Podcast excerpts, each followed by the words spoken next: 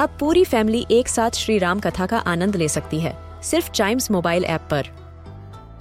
जानिए श्री राम के बचपन से लेकर दशानन वध तक का सफ़र। सरल रामायण घर के सभी सदस्यों के लिए। आज ही डाउनलोड करें chimes mobile app app, Apple या गूगल प्ले स्टोर से।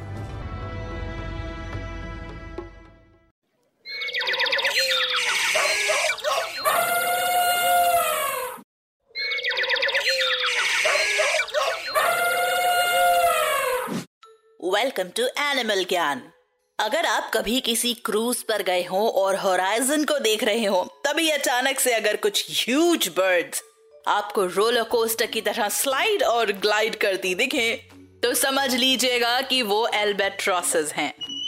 एल्बेट्रॉस सी बर्ड्स होती हैं, जो ज़्यादातर सदर्न हेमिस्फीयर में मिलती हैं। In places like Antarctica Australia South Africa South America albatross की केवल तीन स्पीशीज एक्सक्लूसिवली नॉर्थ पैसिफिक में मिलती हैं, जैसे Hawaii, Japan, California and Alaska.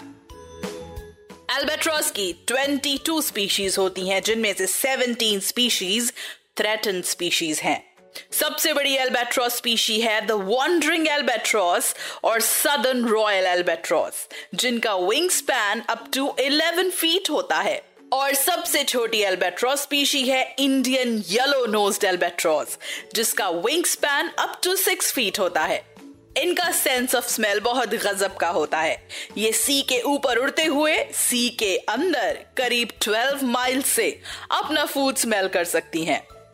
Albatross mariners से रिलेटेड कई फोक टेल्स और सुपरस्टिशंस का पार्ट होती हैं। इनका mention lake poet Samuel Taylor Coleridge की famous Rime of the Ancient Mariner में भी हुआ है। एल्बेट्रॉस के बारे में सबसे यूनिक बात यह है कि ये बर्ड्स कई सालों तक लैंड पर नहीं आती। ये सी के ऊपर ही उड़ती रहती हैं। स्पेशली एल्बेट्रॉस बिना विंग्स फ्लैप किए कई घंटे, कई किलोमीटर्स तक सी के ऊपर उड़ सकती हैं। इतना ही नहीं, ये उड़ते उड़ते सो भी सकती हैं।